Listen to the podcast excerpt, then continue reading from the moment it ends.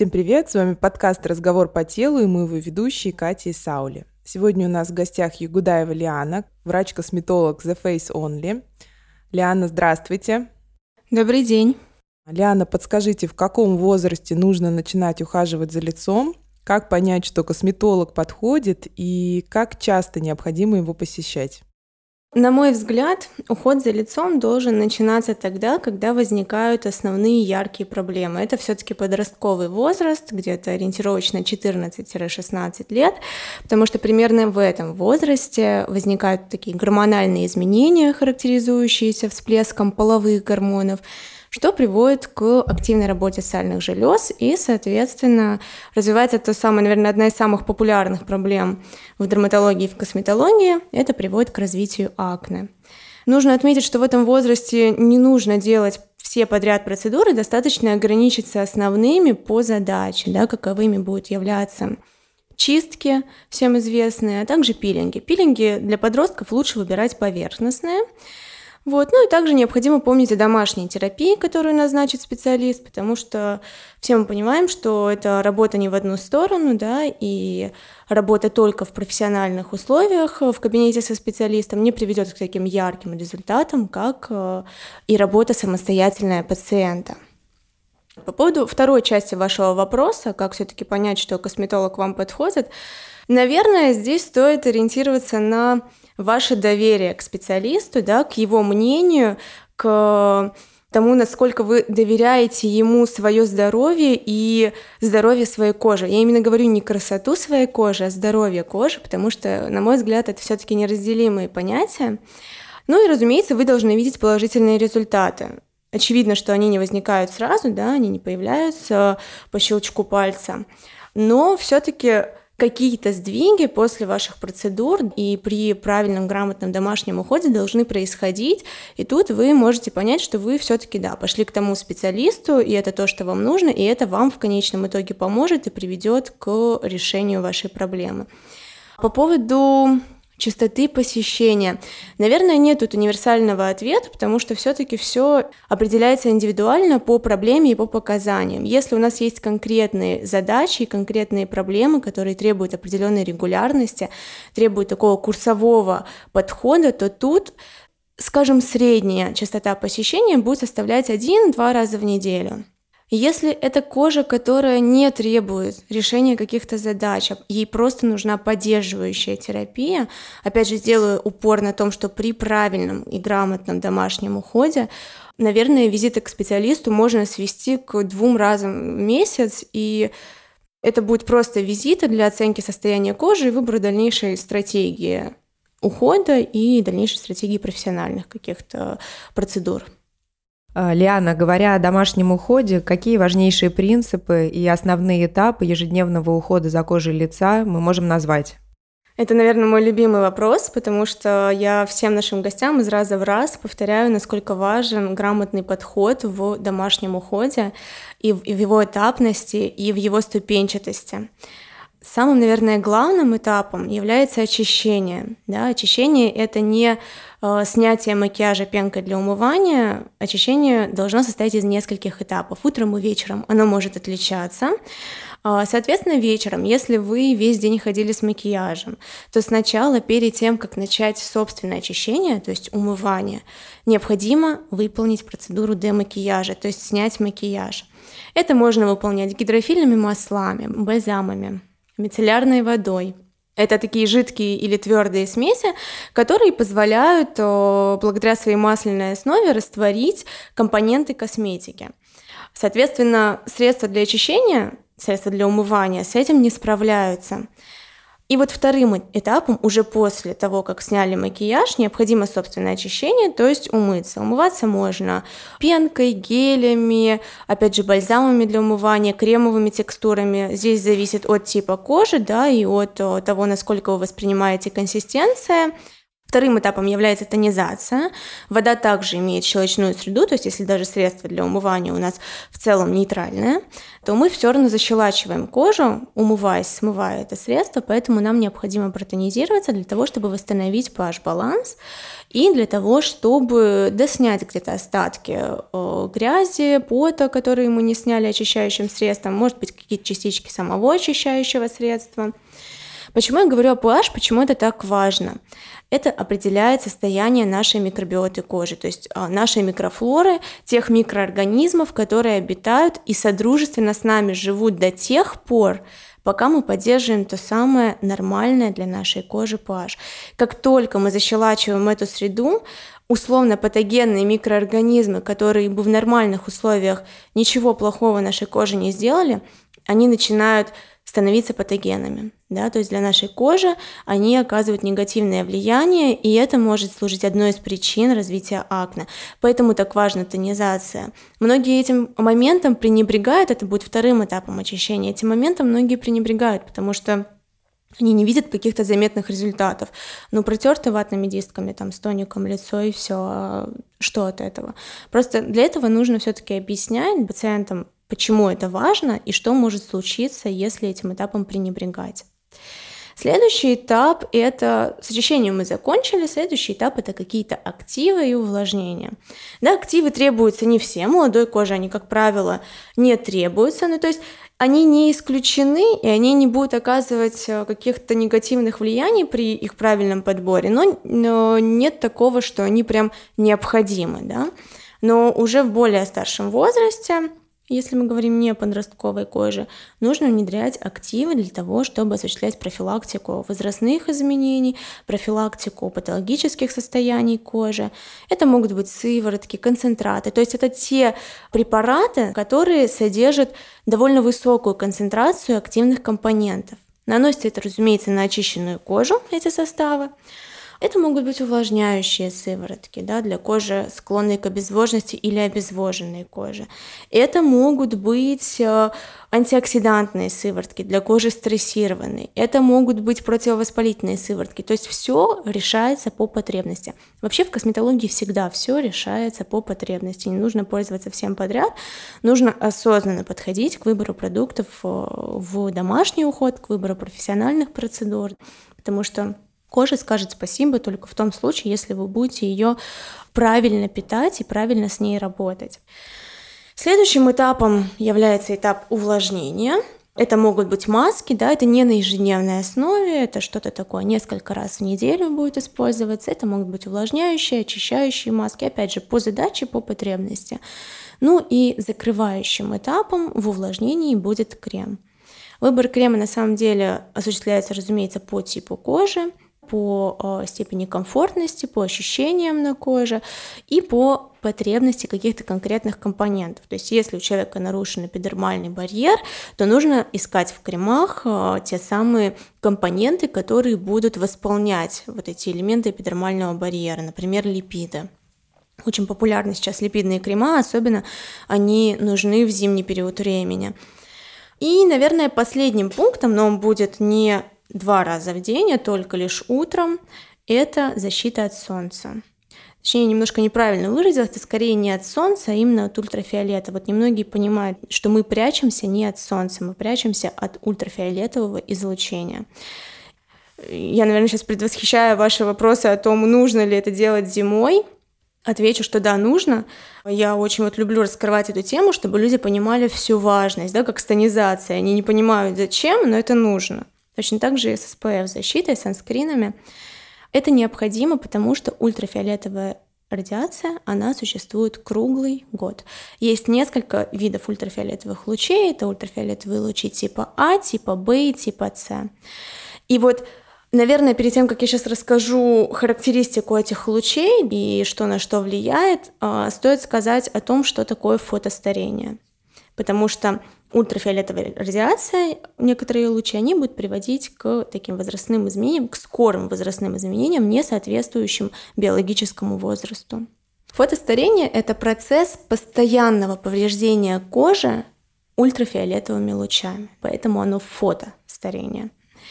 Вот сейчас, хотя сейчас, наверное, уже не так сильно, как это было, скажем, условно, в последние там несколько десятков лет, загорелая кожа, она считается показателем какой-то красоты, показателем благосостояния. Раньше же наоборот, бледная кожа считалась э, таким аристократичным цветом.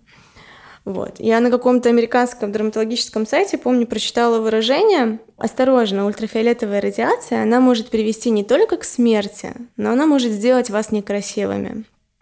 Это очень иронично, да, потому что в последние э, вот десятки лет люди настолько, не задумываясь о своем здоровье, гонятся за красотой – что научному сообществу приходится вот такие лозунги пускать в массы, да, чтобы если вас не беспокоит ваше здоровье, а в конечном итоге смерть, то хотя бы задумайтесь о том, что вы будете некрасивыми, что это приведет к старению. Ультрафиолетовые лучи А являются основным таким источником, который способствует фотостарению, поэтому мы должны и зимой, и летом всегда защищаться. Другой вопрос, что зимой можно использовать менее выраженный вот этот процент защиты, да, достаточно SPF 30 иногда 15. Тут зависит еще от фототипа кожи. Да? Если это какой-то светлый фототип, он более склонен к пигментации, и он менее защищен от ультрафиолета, да, ввиду своей низкой э, активности меланогенеза, то, соответственно, им нужно побольше использовать уровень защиты, повыше. И когда мне говорят, что вот такой бутерброд при нанесении макияжа, да, такой бутерброд при нанесении макияжа. То есть это должно быть грамотное очищение в несколько этапов, это должна быть тонизация, это должен быть активный уход, увлажнение в виде крема. Если вы используете маску, то это она будет после очищения, она нерегулярная, соответственно. И в конце вы закрываете все SPF, и только потом наносите макияж. Как человеку понять, что действительно косметика ему подходит? То есть первый этап – это консультация у врача-косметолога, он назначает лечение, и дальше в течение периода определенного в домашних условиях эта косметика используется и уже проверяется вот в контакте с косметологом, нужно ли заменить или оставить уже назначенный врачом уход серьезный вопрос, потому что все уходовые средства это достаточно дорогостоящее удовольствие, и просто так менять э, уходовый крем или сыворотку и те же базовые средства для очищения просто так каждую неделю, даже каждый месяц не будешь. Как правильно подобрать косметику сразу, чтобы не было мучительно больно за собственный кошелек и э, не навредив э, одновременно лицу своему? Первую очередь, перед тем, как подобрать косметику, вы совершенно правильно заметили, что нужно обратиться к специалисту, да, и Перед тем, как порекомендовать вам тот или иной продукт, специалист обязательно выяснит множество моментов. Да? Он должен собрать тщательный анамнез, понять, чем вы пользовались раньше, что вам из этого не подходило. А может быть, вы что-то неправильно применяли, а продукт на самом деле хороший, и он вам подходит. Но вы, он как-то дискредитировал себя ввиду того, что вы его просто неправильно внедряли в уход. И вот выяснив ряд моментов, их на самом деле довольно много, определив тип кожи, определив нынешние потребности, потому что потребности кожи, разумеется, из раза в раз, да, в разные периоды времени, они разные, и нужно действовать соответственно задачам. Специалист вам посоветует средства. Он посоветует их, опираясь на свой опыт, на свои знания, на знания составов и на знание того, как они предположительно должны соотнестись и среагировать с вашей кожей. Вы должны, во-первых, использовать это средство четко, руководствуясь рекомендациями специалиста в нужной последовательности, с нужной периодичностью, в нужной этапности, в нужном количестве, в конце концов, и в определенное время суток. Если вы все делаете правильно, да, и вы также со специалистом сначала обговариваете ваши ожидаемые результаты, это очень важно, вот это очень важный момент, когда вы со специалистом должны обговорить результаты, которые вы ожидаете, и результаты, которые вы можете получить, и через какое время, каких высот вы можете добиться. По срокам, да, у разных компонентов есть в целом определенные приблизительные сроки, через которые можно оценивать видимые результаты. Очень важно, видимые результаты. Потому что если человек не видит результатов, не значит, что их нет. Они могут происходить в глубине тканей. А вот те самые видимые проявления, они будут позже, всегда позже. И бывает наоборот, что средство оказывает моментальный какой-то видимый эффект, но по факту никаких глубоких изменений он не вызывает, что плохо, разумеется, лучше пусть будет наоборот. А, если вам, например, косметолог назначил средство с пептидами, то он вам должен объяснить, что если вы не увидите эффекта через 2, 3, 5 месяцев, это не значит, что средства вам не подходят.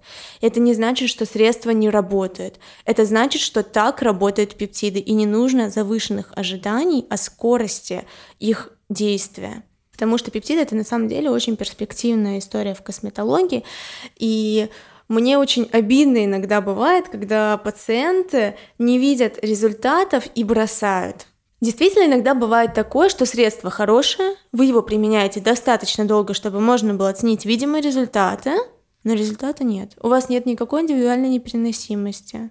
Результата нет. И специалист здесь тоже не понимает, в чем дело, потому что здесь может быть такая просто индивидуальная реакция, что вот конкретно в вашем случае – этот компонент не возымел должного эффекта. Если вы доверяете специалисту, и если он вам приводит грамотные аргументы, почему вы должны его использовать, и когда он вам должен, это средство должно вам помочь, я думаю, что вы должны его попробовать. Ну, как минимум, это все равно лучше, чем вы сами себе выберете средство. Мы сейчас поговорили о домашнем уходе, но, безусловно, я уверена, можем помочь нашей коже лица как-то восстановиться изнутри. Подскажите, какие существуют добавки и витамины, которые могут помочь позаботиться о нашей коже, защитив ее от мороза и ветра, улучшить синтез коллагена и гиалуроновой кислоты и в целом помогут ей восстановиться? Иногда всех добавок и витаминов в мире может не хватить для того, чтобы исправить ситуацию, если все факторы риска, которые вызывают вот это изменение состояния в худшую сторону, будут оказывать, продолжать оказывать свое влияние. Поэтому первое, что нужно сделать для того, чтобы улучшить состояние кожи, это не прибегать к добавкам и к витаминам. Это очень важный момент. Первое, что нужно сделать, это постараться устранить причины и факторы риска. Да? Ну и, соответственно, поддержать кожу, все правильно заметили, мы можем добавками и витаминами. Первую добавку, которую я бы, может быть, хотела сказать, это пробиотики. Не такая она очевидная, да, но микрофлора кожи, как я уже говорила в начале, это очень важный момент, чтобы вот тот состав микроорганизмов, которые есть у нас на лице, да и в целом у нас на коже, он сохранялся в балансе, чтобы не было перехода из условно патогенности в патогенность. И для этого нам нужны пробиотики, это могут быть лактобактерии, бифидобактерии, различные другие пробиотики, и их можно использовать в виде порошков, в виде капсул. Наверное, самое удобное это в виде капсул, таблеток. А, следующее, о чем хотелось бы сказать, это гиалуроновая кислота. Все знают, что это основной компонент, основная молекула, которая увлажняет нашу кожу, но эту молекулу можно получать не только при какой-то топической или инъекционной терапии, да, не в средствах косметических и не в шприцах, ее можно получать и перорально, то есть внутрь. И гиалуроновая кислота в капсулах также довольно эффективна. Она оказывает влияние на сохранение эластичности кожи, на ее упругость, уплотненность, увлажненность. И это все изменяет внешний вид и состояние кожи. И в целом увлажненность, она улучшает все обменные процессы. На третьем месте, наверное, известный всем девушкам рыбий жир, омега, которую принимают многие. Это полезный источник омега жирных кислот полиненасыщенных, которые являются элементами нашей гидролипидной мантии, то есть нашего барьера кожного. И именно это будет способствовать тому, что у нас барьерные протекторные, защитные вот эти свойства кожи, они будут активны. И это будет снижать влияние факторов риска окружающей среды на нашу кожу. Очень важно увлажнять кожу не только снаружи. Одной гиалуроновой кислоты мало. Надо сделать так, чтобы эта влага удержалась в коже. И вот для того, чтобы препятствовать трансэпидермальному эпидермальной потери влаги, это так и называется, нам необходимо, чтобы наш кожный барьер сохранялся целостным. И одним из элементов кожного барьера является жир, омега-жиры. И, соответственно, принимая их, мы улучшаем вот эти защитные свойства и препятствуем потере влаги, удерживаем ее внутри.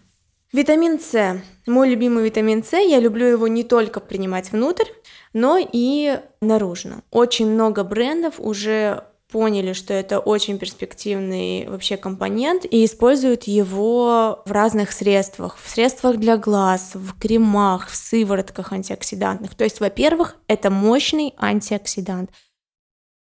Ляна, относительно недавно я начала принимать пептиды коллагена.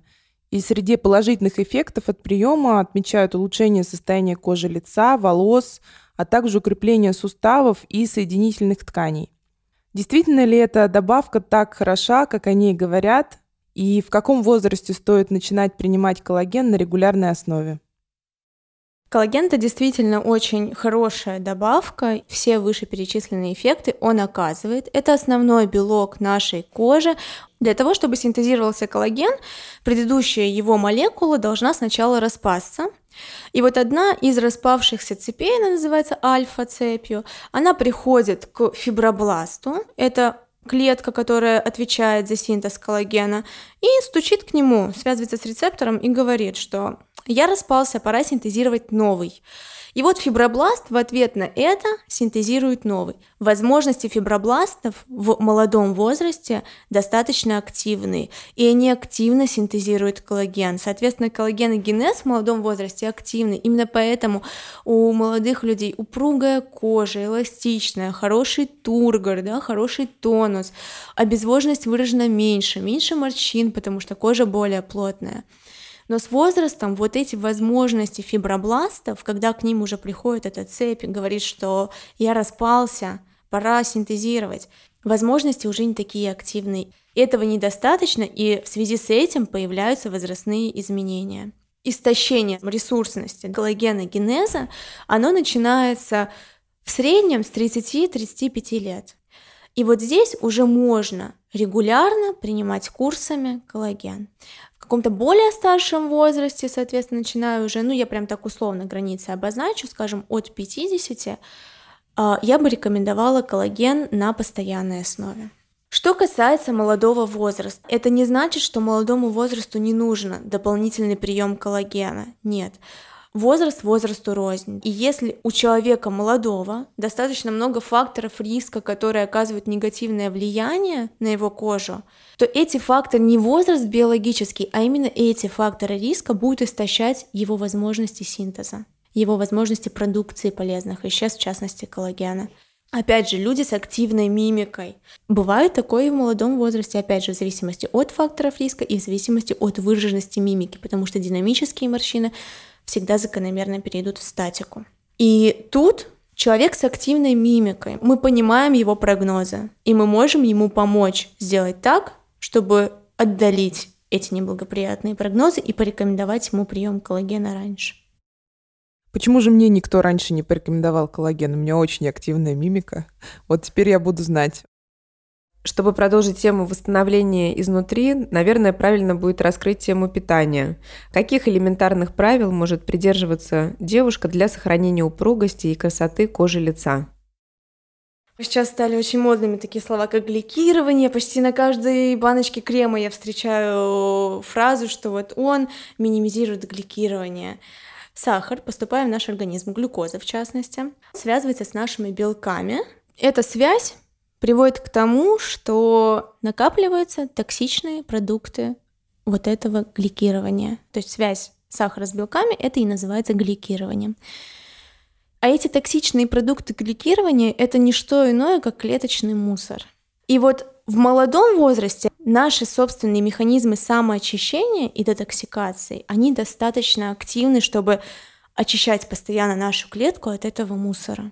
Но с возрастом вот эти вот способности самоочищения, они истощаются. И поэтому с возрастом нужно еще меньше сахара употреблять, чем в молодом возрасте, потому что никто эти клетки не почистит. И это приводит к тому, что все эти токсичные продукты, они накапливаются в клетках, и, соответственно, функционал этой клетки просто сходит на нет. Какими бы активными не были механизмы самоочищения, при слишком большой концентрации сахара и при слишком выраженных процессах гликирования никакие механизмы самоочищения не спасут. Второе, наверное, тоже, о чем не сказал только ленивый, это молоко. Молоко и молочные продукты – это потенциально провоспалительные продукты. В молоке содержится инсулиноподобный фактор роста 1. И вот этот инсулиноподобный фактор роста, его называют ИФР, вот этот ИФР-1, он, во-первых, активирует воспалительные процессы в нашей коже, а во-вторых, он активирует работу сальных желез, тем самым способствуя развитию акне. Животные жиры, трансжиры. Западная диета в виде фастфуда – это никаким положительным образом на коже не сказывается. По поводу полезных продуктов и правильного питания мы должны получать витамины из их естественных источников. И это для нас естественный путь получения витаминов. Это во-первых, очень важны для нас жиры. Как я уже говорила про омегу, которую мы получаем из капсул, мы ее можем получать из продуктов. Это жирная рыба, это оливковые масла, это авокадо. И это наши барьерные свойства нашей кожи. Различные овощи и фрукты – это источники витаминов, и, следовательно, это антиоксидантная защита нашей кожи. А продукты, содержащие глютен, влияют как-то на кожу? Да, продукты, содержащие глютен, они негативно влияют на кожу, потому что это такое вещество, которое не очень хорошо перерабатывается нашим кишечником, да, а как я уже сказала, здоровье нашего кишечника, оно равно здоровью нашей кожи. И глютен вызывает развитие неблагоприятной микрофлоры в кишечнике. В последнее время научное сообщество приходит к такому мнению, что во взрослом состоянии глютен относительно плохо переваривается всеми взрослыми. Просто у кого-то это непереносимость абсолютная. Хочется еще развенчать миф или, наоборот, убедиться в правоте этого утверждения. 2 литра воды в день. Полезно ли это для кожи? Я скажу так, что много воды в день – это полезно для кожи, но не для всех людей 2 литра – это та самая норма. Я считаю, что этой нормы не существует, да, она у каждого своя, она зависит от исходного веса, от исходных возможных патологий, потому что если мы говорим про людей с сердечно-сосудистой либо с почечной патологией, да упаси Боже им порекомендовать много пить воды, потому что Тут вопрос расстановки приоритетов. Их здоровье, их соматическая патология, она выходит на первый план по сравнению с обезвоженностью кожи. Вот, поэтому у всех своя норма, но воду нужно пить, и потребление этой жидкости должно превалировать в первой половине дня, потому что если оно будет избыточным во второй половине, это на утро может привести к развитию отеков. А кофе как-то негативно влияет? У кофеина на самом деле довольно двоякие эффекты. То есть, с одной стороны, это тонизация сосудов, и это очень хороший компонент в топической терапии, особенно в терапии отеков да, и темных кругов под глазами, когда он есть в составе кремов. Это прекрасный компонент. Он осуществляет лимфодренажное действие, он тонизирует кровеносные сосуды потребление кофеина в больших количествах внутрь, да, то есть от одной чашки кофе в день ничего плохого не случится. Но если это такие выраженные кофеманы, которые употребляют много кофе, то кофе, всем известно, оно стимулирует избыточное выведение жидкости из организма. А это прямо противоречит тому, что мы только что говорили о потреблении воды, потому что избыточное выведение жидкости приведет к тому, что, во-первых, концентрация токсина у нас увеличится, потому что жидкость уже не будет так разбавлять его в наших сосудах, да. А во-вторых, это приведет, конечно же, к обезвоженности кожи. На самом деле мы упомянули о том, что кофеин прекрасно справляется с темными кругами под глазами, и я могу сказать, что это моя, наверное, одна из самых болезненных областей, Стоит ли прибегать к инвазивным методикам или все-таки в домашних условиях можно справиться с этой проблемой, которая волнует очень многих женщин, особенно с утра? А, у многих женщин волнует несколько проблем в переорбитальной области, а чаще всего их сочетание – это темные круги и мешки под глазами. Моя история. Во-первых, нам не повезло с глазами. Что уж тут говорить, с кожей вокруг глаз не фартануло. Вот прям все там плохо. И кожа там тоньше, чем в остальных участках лица, и жир там не очень плотно сидит, потому что с ослабеванием связочного и мышечного аппарата это все начинает выплывать вперед и формируются грыжи, да.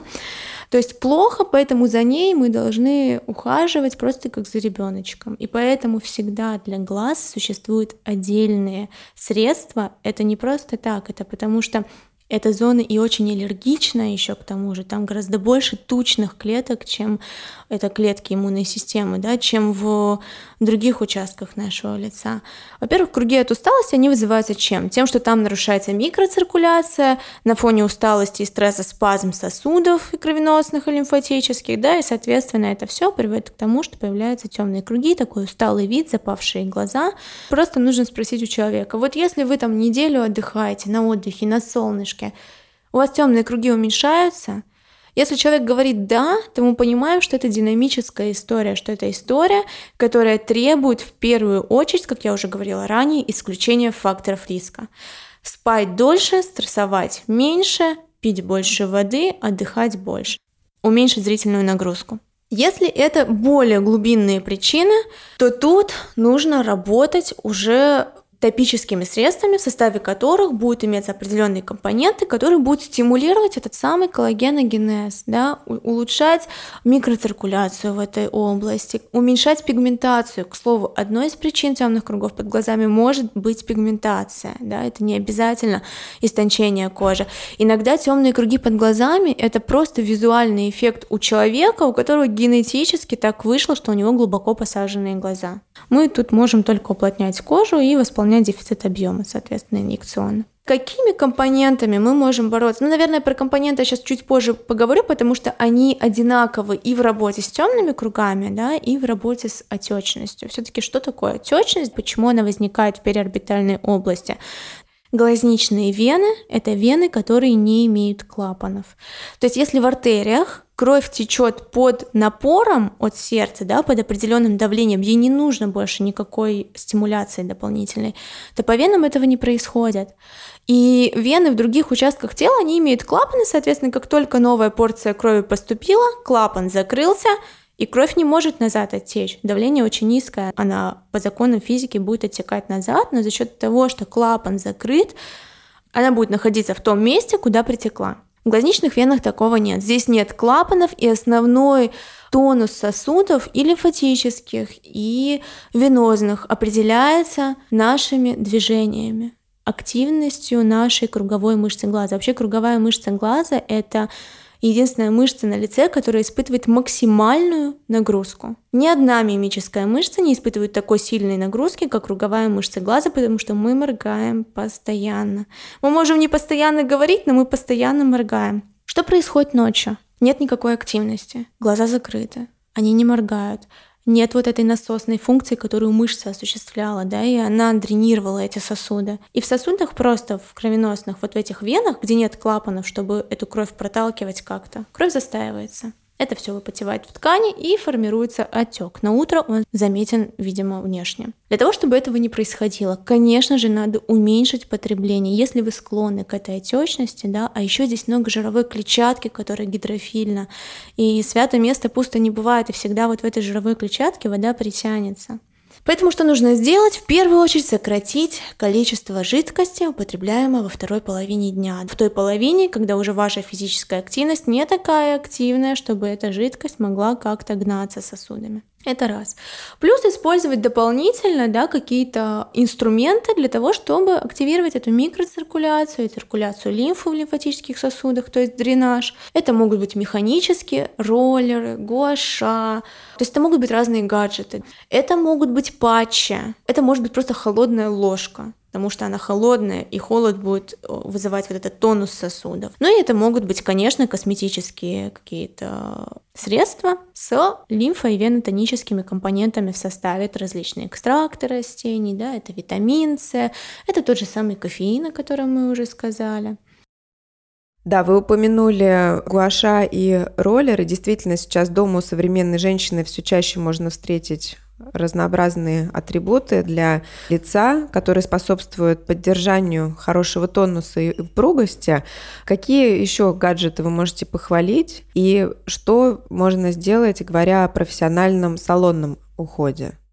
Хочу сказать, что вот все, что мы сейчас говорили о каком-то лифтинге да, и тонусе, это не совсем про роллеры и гуаша. Тут скорее речь идет о лимфодренаже, и это нужно объяснять человеку, потому что когда он приобретает роллер, и он ждет, что у него через три дня лицо подтянется, ну, ему надо объяснить, что это через 33 дня не произойдет. Основная функция этих гаджетов – это лимфодренаж, то есть снятие отечности.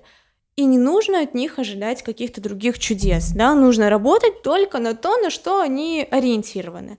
А лучше делать это холодными гаджетами, предварительно положив в холодильник, да, или если у вас нечувствительная кожа, и в морозилку можно, и по какому-то средству, которое обеспечит скольжение на лице, проводить вот этот самый массаж, дренаж этими гаджетами в переорбитальной области, и это поможет, потому что, опять же, холод стимулирует, холодная ложка стимулирует тонус, да, и дополнительно вот это вот механическое прокатывающее воздействие, оно будет способствовать дренажу, то есть оно поможет нашим мышцам, пока те еще еще не включились в свою насосную функцию активно, оно поможет и будет гнать эту лимфу к периферии, к лимфатическим узлам. И, соответственно, снимать отеки. По поводу других гаджетов, которые я могла бы порекомендовать именно для лифтинга и тонуса, это различные массажеры. И тут как раз вот у нас в пространстве они есть, и мы их используем в наших профессиональных процедурах, и они также продаются в уход домой.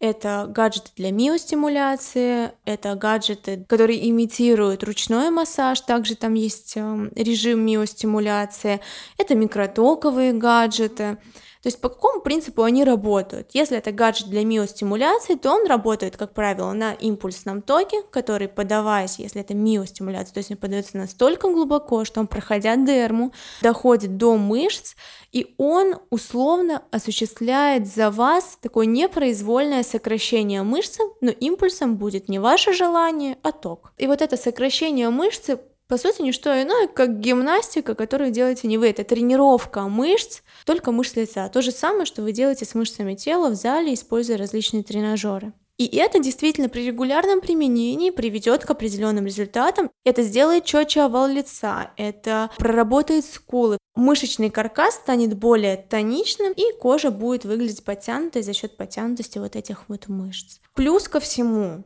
как мы уже сказали, что сокращение мышц это всегда насос для лимфатических сосудов, и это будет опосредованно приводить к уменьшению отечности. Что касается салонных процедур, наверное, основное, что желают люди, чему доверяют люди, это массаж потому что специалист всегда знает, как проработать ту или иную мышцу достаточно глубоко. Это не всегда удается сделать гаджетами, потому что гаджеты все-таки они работают более генерализованно, а мы уже можем мышцу проработать локально. Да? Я должна сейчас сказать о том, что ни одна мимическая мышца на лице ее невозможно сократить в отдельности, потому что это особенность мимических мышц на лице, она состоит в том, что эти мышцы вплетаются друг в друга и в кожу. Начинаются от кости, а дальше прикрепляются не к кости, как скелетная мускулатура на теле, а вплетаются в друг друга и соединяются, соответственно, с кожей.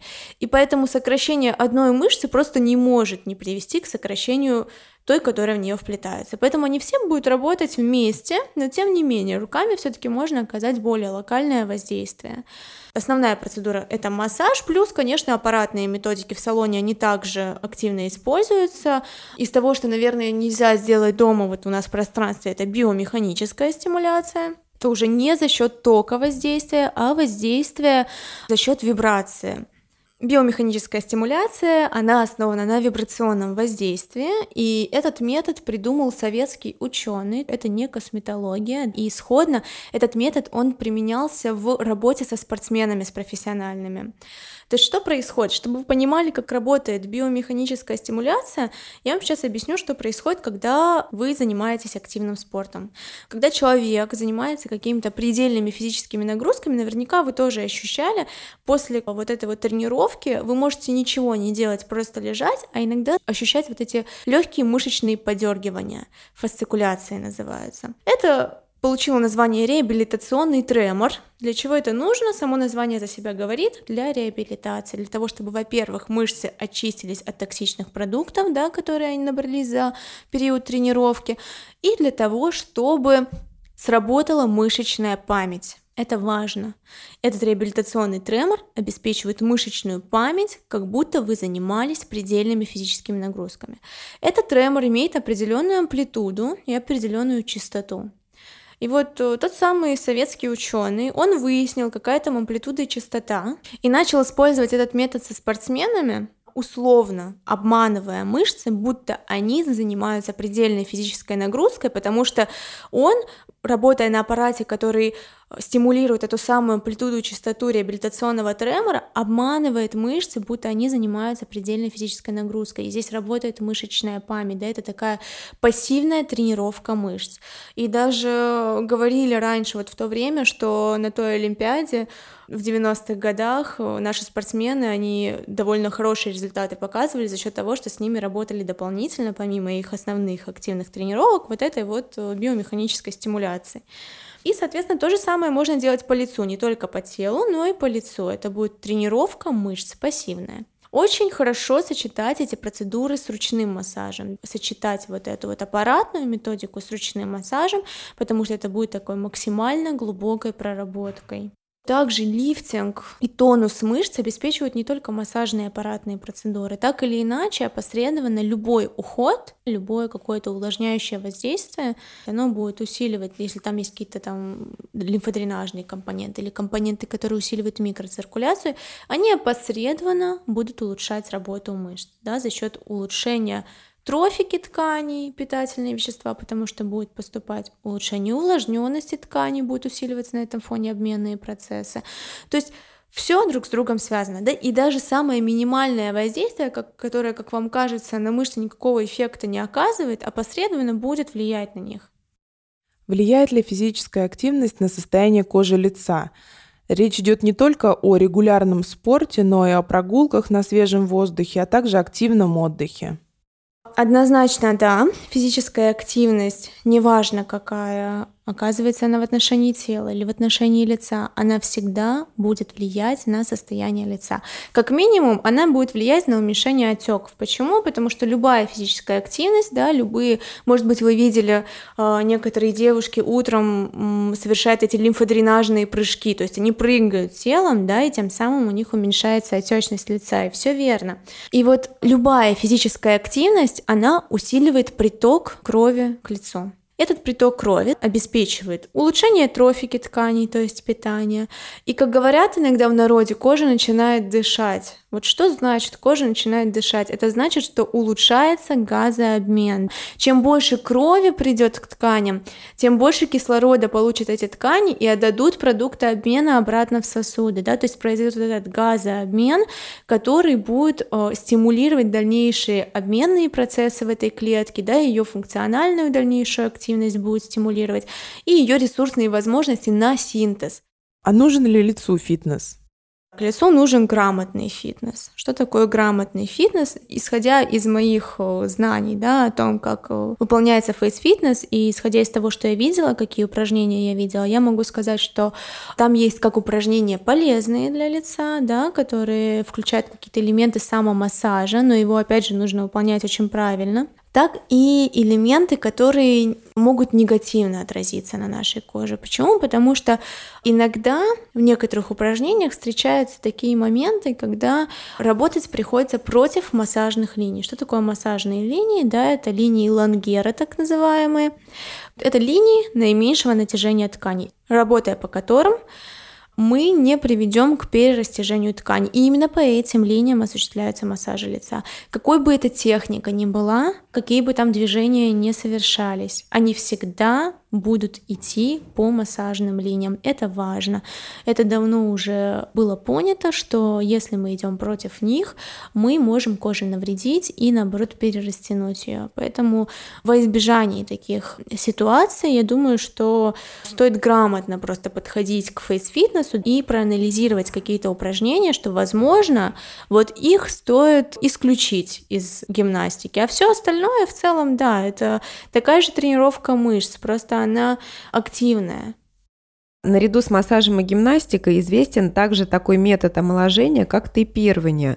Лиана, можете ли рассказать подробнее, что это и эффективен ли данный способ для устранения морщин и лифтинга кожи лица? Для того, чтобы понимать, что такое тейпирование, сначала определимся с тем, что вообще такое тейп.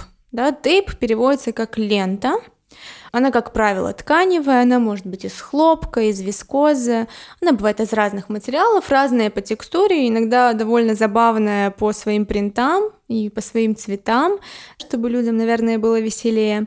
По какому принципу это работает? То есть эти ленты, они имеют клейкую основу, которая не содержит в целом никаких ни косметических, ни лекарственных, ни обезболивающих средств. И эта лента крепится одним концом к участку кожи, дальше натягивается, но натягивается таким образом, чтобы кожа не стягивалась, да, и не образовывались морщины. И по определенным схемам, это важно, что при тейпировании всегда есть определенные схемы, да, и по определенным схемам эти ленты клеятся на лицо. Во-первых, это стимулирует мышечную память. Да? Это можно делать на нативные мышцы, то есть на мышцы, которые предварительно не подвергались никакому воздействию. Можно делать, и на мой взгляд, это гораздо более эффективно делать на мышцы, которые предварительно были проработаны массажем, да, потому что такие мышцы, они находятся в физиологическом тонусе, то есть снят гипертонус спазмированных мышц, да, и приведены в тонус атоничные мышцы. И вот здесь самое время наклеить тейп таким образом, чтобы мышцы запомнили вот такую свою правильную конфигурацию, правильное расположение, правильный тонус. Помимо того, что работает мышечная память, и мышцы крепятся в таком положении, что они не спазмированные, не атоничные. Здесь еще есть такой момент, что когда клеится тейп, он оттягивает немножко поверхностные ткани, именно эпидермис и дерму, кверху. И оттягивая поверхностные ткани, получается так, что на ниже лежащей ткани оказывается меньшее давление. И, соответственно, меньшее давление оказывается на сосуды, кровеносные в частности. И это усиливает трофику этой зоны, это способствует лимфодренажу, усиливаются обменные процессы. То есть здесь активизируется такое наше естественное питание, потому что наши сосуды не сдавливаются вышележащими тканями. Время вообще на которое они крепятся, может составлять от 30 минут на начальных этапах. Некоторые кинезиотерапевты, есть прям кинезиотерапевты, то есть это специальность, эти люди занимаются вот этими двигательными нарушениями. Они рекомендуют даже до нескольких суток держать эти тейпы, но это, разумеется, уже на натренированную, предварительно натренированную мышцу. Да, вот этот вот тейп можно крепить чуть дольше. Влияет ли состояние позвоночника на красоту и молодость кожи лица? Безусловно, состояние позвоночника, оно влияет на красоту и на молодость кожи, но прежде всего, наверное, это имеет отношение все-таки к шее. Потому что когда шейные позвонки смещены, пережаты, это все приводит к чему? К тому, что нарушается питание, кровь перестает поступать в нужном объеме к голове, да, и, соответственно, уменьшается количество питательных веществ, в частности, в лицевом отделе черепа, то есть на лице. Кроме того, гипертонус мышц шеи дополнительно провоцирует отечность. В таком случае сможет ли массаж шейно-воротниковой зоны благотворно повлиять на расслабление данной области тела и улучшить состояние лица?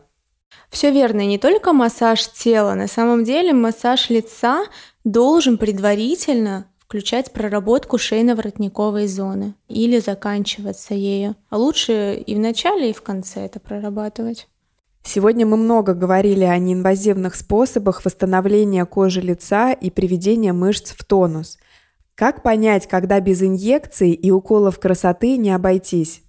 Избежать инвазивного вмешательства можно всегда, потому что коррекция эстетических недостатков, она не является жизненно необходимой. Да? И если человек в приоритеты ставит свою безопасность, и какие-то более физиологичные способы коррекции, то это его право. И это в любом случае улучшит ситуацию. Пусть это будет не так быстро, да, может быть, не так ярко уже в, некотором, в некоторых возрастных группах, но тем не менее это приведет к результатам. Это консервативная косметология. Есть ситуации, когда мы исходно понимаем, что мы не приведем кожу в идеальное состояние консервативными способами. Но опять же, да, тут вопрос решения пациента. Если он готов к инвазивным вмешательствам, то есть я не против их, я все-таки больше за консервативные подходы, но это не значит, что я против инвазивной косметологии. Если пациент готов к таким мерам, это его право. Но он должен знать, что улучшений можно добиться и традиционными консервативными способами. В течение какого периода мы можем говорить об эффективности неинвазивных способов? То есть мы, например, делаем ручной массаж и а, можем наблюдать его положительный эффект или отсутствие результата. Понимаете ли, в чем дело? Дело в том, что всегда нужна комплексная работа. Иногда одного ручного массажа может не хватить, это совершенно не значит, что нужно пойти и э, ботулотоксин себе вколоть, да. Это значит, что, возможно, где-то еще есть пробелы. Возможно, есть пробелы в правильном питании, в правильном увлажнении кожи, в правильном коллагеногенезе. Поэтому тут надо подумать и поработать еще консервативно. Через какие-то уже, ну, как я сказала, что это не обязательно, мы все равно достигнем результатов, да, но если эти результаты, допустим, не так идеальны, через, скажем, 10-15 процедур, то тут уже право человека. Либо он принимает то, что есть, и пытается продолжать улучшать состояние своей кожи косметическими средствами в домашнем уходе, дополнительными профессиональными методиками, либо он прибегает к конъюнкционным вмешательствам. Купероз и розоцея – самые распространенные кожные заболевания сегодня. Чем они вызваны и как с ними бороться? Можно ли предотвратить подобные проблемы? Да, вы совершенно правы, что купероз розоцея – это то, что сегодня коснулось многих, да, и продолжает касаться. Какие же факторы могут спровоцировать развитие купероза? Это слабость сосудистой стенки, а, соответственно, все факторы, которые могут спровоцировать повреждение этих сосудов, они могут спровоцировать появление вот этой видимой сеточки. Во-первых, это витаминоз. В частности, это дефицит витамина А. Генетическая предрасположенность может быть такой, что генетически детерминированная слабость сосудистой стенки. Это может быть стресс, это может быть э, истончение эпидермиса, которое вызвано различными механическими воздействиями, чистки, пилинги активные, это все может привести к куперозу, поэтому нужно быть очень аккуратными с э, такими агрессивными воздействиями. Ну и, конечно, неправильный уход за кожей. Если мы не защищаем, не э, стимулируем эти протекторные свойства нашей кожи, кожный барьер, то это все будет приводить к тому, что любой, даже, возможно, для кого-то незначительный фактор риска для нас окажется значительным, потому что нет защиты. Но под действием этих факторов происходит увеличение выработки тех или иных веществ, которое приведет к тому, что возникнет необратимое расширение сосуда, и он станет видимым. И вот эта вот сосудистая стеночка, она будет видна. Каково же лечение? Ну вот, как обычно, да, мы отталкиваемся от причины. Можно удалять лазером, да, фототермолизом, сколько угодно. Это неплохо, я ни в коем случае не говорю, что это плохо, это отличный способ избавиться от симптома, то есть от видимых сосудов. Но мы должны подействовать на причину. Первое и главное, мы устраняем факторы риска. Мы минимизируем все возможные факторы, которые я назвала. Постараемся хотя бы минимизировать. Дальше это правильный уход за кожей, как обычно все упирается в него. Это уменьшение агрессивных компонентов в косметике, каких-то агрессивных воздействий в виде чисток, пилингов и скрабов. Тут надо очень грамотно подходить и с умом, да, и понимать, какие риски могут быть от проведенных процедур. Кроме того, при куперозе имеет место прием вазопротекторных э, компонентов. В частности, я уже говорила о витамине С, да, и он рекомендуется курсом к приему для пациентов с куперозом э, витамин С и витамин П. Есть такой препарат, аскорутин называется. Вот там вот рутин это витамин П, соответственно, и витамин С, аскорбиновая кислота, они находятся в комплексе. Они отлично работают на укрепление сосудистой стенки. Курсовой прием будет служить профилактикой дальнейших изменений и будет укреплять сосудистую стенку в уже имеющихся патологичных сосудах. Ну и про селективный фототермолиз, справедливости ради, он действительно работает у почти у 90% пациентов. Это такой метод, где луч лазерный, он избирательно поглощается только патологическим сосудом, да, нагревает его там до 70 градусов, в результате чего этот сосуд склерозируется, то есть по-русски склеивается и перестает быть видимым. При этом он селективный, что значит он не повреждает окружающие ткани, а избирательно действует на патологический элемент. В отличие от купероза, розация – это хроническое воспалительное заболевание. Это важно. Этиология, то есть причина розации, до сих пор до конца не выяснена. Считают, что это мультифакторное заболевание, то есть э, заболевание, которое не провоцируется какой-то одной причиной, а их комплекс. И первое место в этом комплексе причин все равно отдается инфекционным агентам. Раньше предполагалось, что демодекоз, то есть наличие клеща демодекс фолликулерум, является непременным фактором развития розации, что это два сопутствующих заболевания. Сейчас от этого отходят, потому что демодекозом болеют все-таки люди, которые не имеют розации, но тем не менее это остается фактором риска. Да? При наличии демодекоза можно задуматься о том, что все-таки может быть розация. Второе – это те самые наши условно-патогенные микроорганизмы, это эпидермальные стафилококки, это пропионобактерии акне, да, это стрептококки. Это все условно-патогенная флора, которая также может приводить к развитию розации, то есть тот самый бактериальный воспалительный момент. Всем известный хеликобактер пилори. Изменения в желудочно-кишечном тракте, вызванные хеликобактер, тоже могут приводить к розации. И в последнее время особое место выделяют также такому возбудителю, как малазезия. Это дрожжеподобный гриб, он тоже может способствовать развитию этой патологии. То есть мы поняли, что причина до конца не ясна, есть какой-то бактериальный агент, который может способствовать развитию, и есть факторы риска, которые будут провоцировать обострение и в условиях их отсутствия правильной терапии будет возникать ремиссия. Какие же это факторы риска? Опять же, это экстремальные температуры, от холодных до горячих. Это употребление острой пищи, горячих блюд, алкоголя.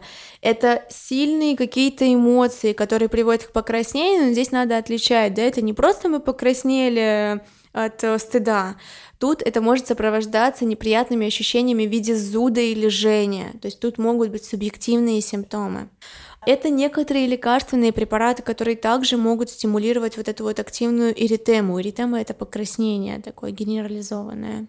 Что касается лечения, Понятно, я думаю, что опять же нужно отталкиваться от, э, факторов риска, их нужно минимизировать, желательно беречь кожу от солнца, да, потому что солнечная инсоляция также будет провоцировать вот эти изменения.